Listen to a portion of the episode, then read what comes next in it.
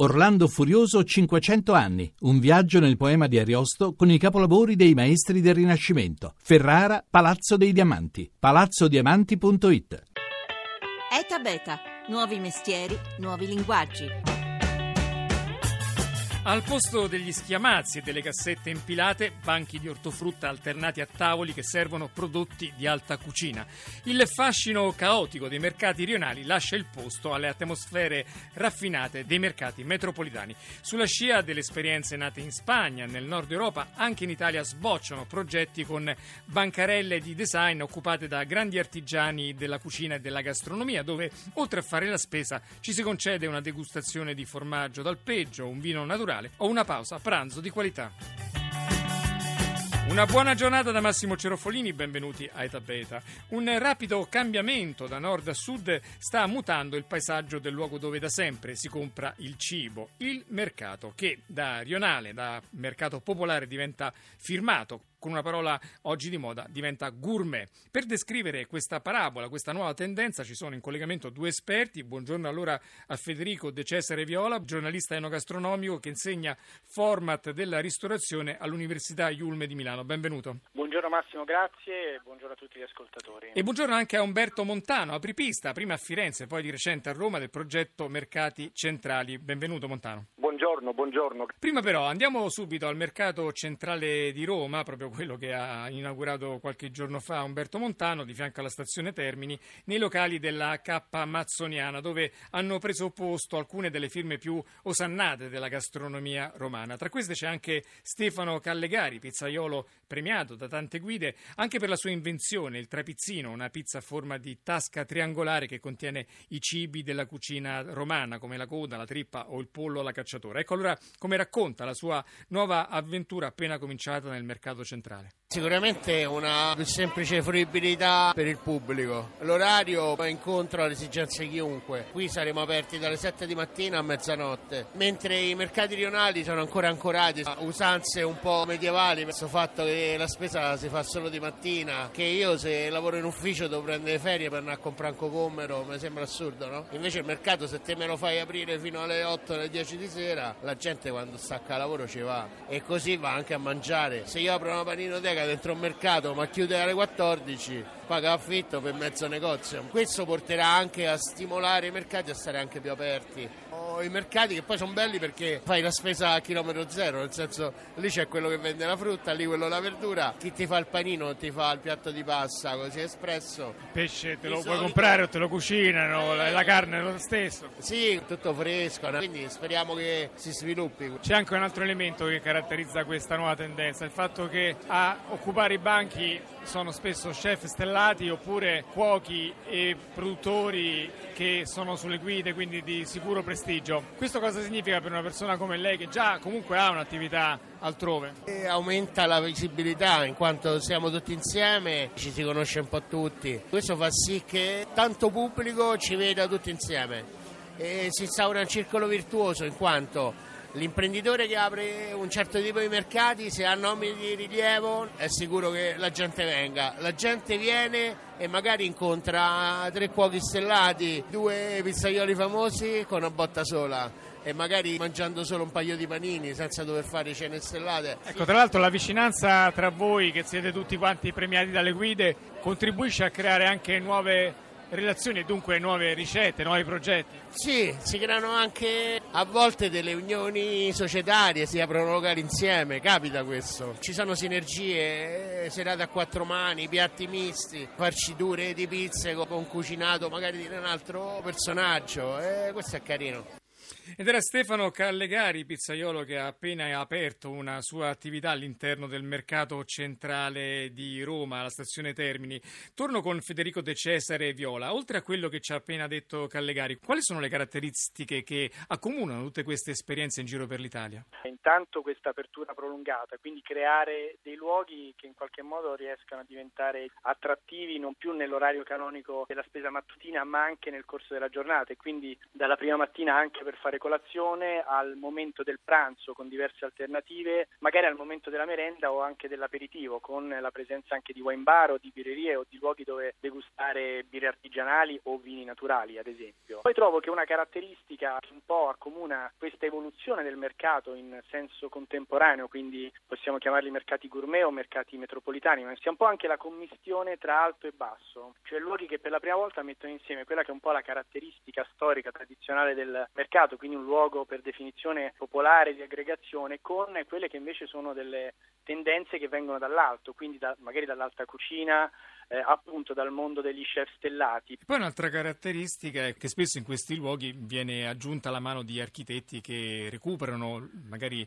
ambienti in disuso, in disarmo, con progetti anche esteticamente belli. Esatto, l'altro aspetto è spesso il recupero di zone, di quartieri o di luoghi dismessi che invece vengono restituiti alla città e che diventano di nuovo luogo di, di aggregazione di dove il pubblico trova appunto interesse ad andare. L'altro è la firma spesso, l'intervento di grandi architetti, di grandi nomi del design che ovviamente come dire, eh, donano contemporaneità anche al progetto. E noi siamo arrivati diciamo questi ultimi tempi alla tendenza del mercato metropolitano, però nel resto d'Europa, soprattutto in Spagna, nel nord Europa, questo modello è affermato da tempo. Ci puoi fare un po' un panorama di quello che avviene nel resto del mondo? Questa tendenza che si sta affermando molto prepotentemente anche in Italia, in realtà la stiamo mutuando da tradizioni di altri paesi come ad esempio il nord Europa, ma eh, anche della Spagna, dove già da tantissimi anni in città come Barcellona, Valencia o Madrid è consuetudine della, della cittadinanza dei turisti scegliere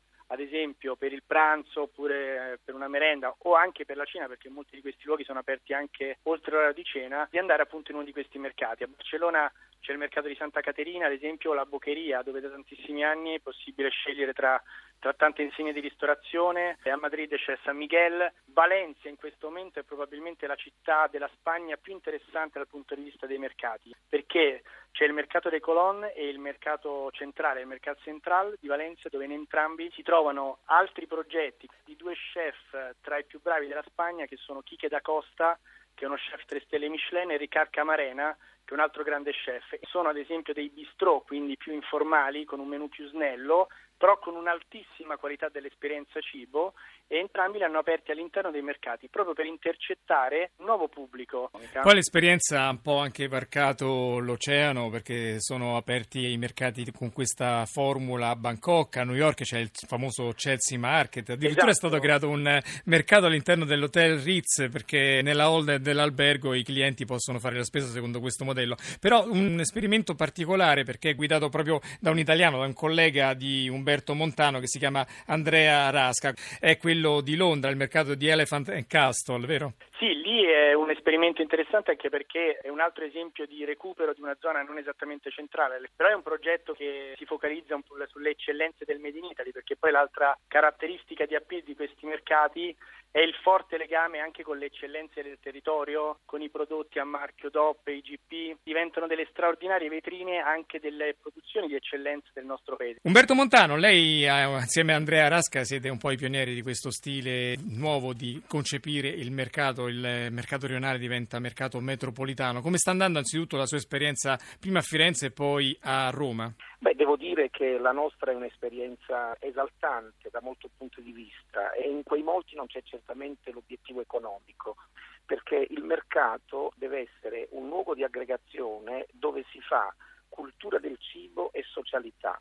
È quello il grande valore del mercato centrale che a Firenze ha portato a risultati tali che ci hanno permesso di operare in un altro settore importante dell'eccellenza italiano, che è quello della cultura. Ci ha permesso di realizzare in tre anni di attività tre colossali installazioni di arte contemporanea con Daniel Buren, con Michelangelo Pistoletto e in questo momento con Ai Weiwei. Eh, a Roma siamo partiti con la stessa intenzione e quindi all'entusiasmo di avere aggregato artigiani di grande valore ci sarà quello di avviare i nostri progetti di attività culturali, in questo caso legati al cinema e al teatro soprattutto, per entrare sempre più nell'identità della città di Roma e di quel difficilissimo territorio che è l'Esquilino. Poi c'è anche l'idea del racconto, ossia l'artigiano da semplice venditore di cibo messo sugli scaffali diventa qualcuno con una storia da raccontare, una visione da condividere, un'idea di cibo da sostenere per non essere poi cancellati dagli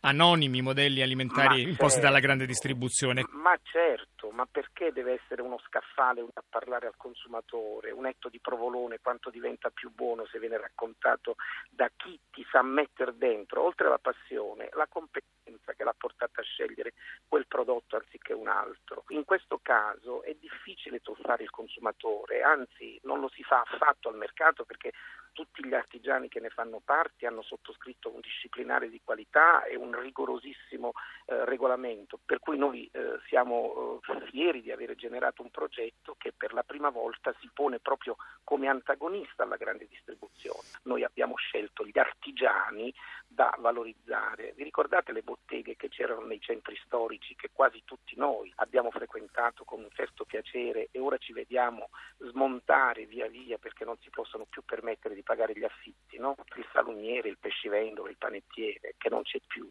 e che invece nel mercato trovano un nuovo luogo per potervisi collocare.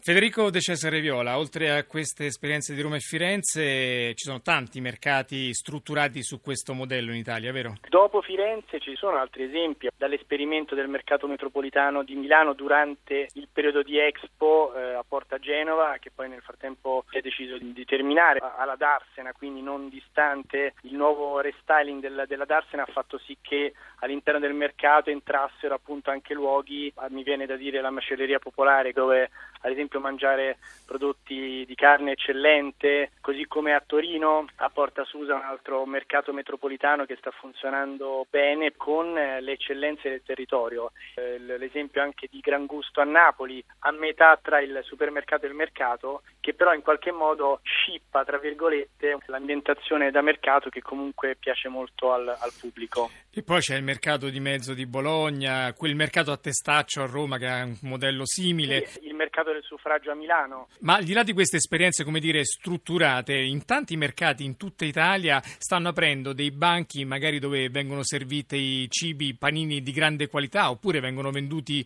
prodotti DOP, DGP o di produttori di grandissima levatura. Anche questo è, si inserisce in questa scia. Assolutamente Massimo, perché per fortuna questi esempi diciamo, di eccellenza di mercati stanno promuovendo una vera autentica cultura del cibo e quindi sta cambiando anche la competenza, le esigenze, la cultura del cibo degli stessi clienti, dei consumatori, del pubblico e quindi si aspettano anche negli altri mercati, non quelli all'interno di progetti così strutturati, di trovare sempre di più piccole eccellenze. Dunque anche i piccoli mercati, questo è un aspetto estremamente positivo, rincorrono in qualche modo la qualità di questi straordinari progetti. Umberto Montano, due obiezioni che vengono dai nostri ascoltatori. La prima è il prezzo. Avete portato i grandi chef, i produttori di qualità al posto del fruttivendolo e quindi si paga molto di più. L'altra è invece che l'aria ordinata e di design che caratterizza questi esperimenti va a intaccare l'atmosfera verace, un po' sgangherata su cui si fonda il fascino di mercati come la Vucciria di Palermo, di tanti altri punti vendita nei rioni italiani.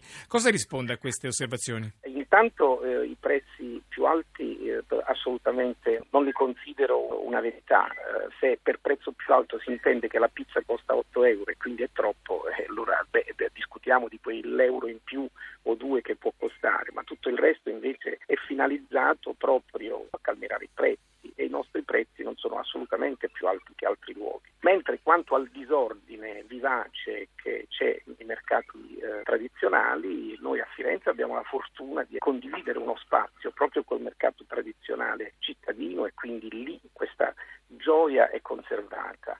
A Roma eh, bisogna considerare che l'attualizzazione non va poi trascurata, anche Roma per la sua parte un po' troppo ordinata è portatrice di un concetto molto attuale. I tempi che viviamo sono questi e perché no immaginare design anche nel mondo del cibo. E poi diciamo la verità che non è che la stazione Termini era un luogo di grande fascino fino a poco tempo fa. Beh, sai che quello spazio, la cappa mazzoniana, è un monumento sotto tutela, è di una bellezza travolgente. Il problema è che non era viva, adesso è viva, questo la rende bella. Bene, io ringrazio allora Umberto Montano, l'ideatore del mercato centrale metropolitano di Firenze e di Roma e grazie anche a Federico De Cesare Viola, giornalista enogastronomico, docente di format della ristorazione all'Università Iulme di Milano. Grazie a tutti. Grazie anche alla squadra, Fernando Conti, al coordinamento tecnico, la regia di Paola De Gaudio. E da beta.rai.it il sito per ascoltare questa e alle altre puntate, potete anche scriverci a etabeta.rai.it, seguiteci su Facebook e su Twitter, ogni giorno mettiamo tante notizie sul mondo che innova. Ore GR, poi live da Massimo Cerofolini. Passate un buon fine settimana, ci sentiamo lunedì.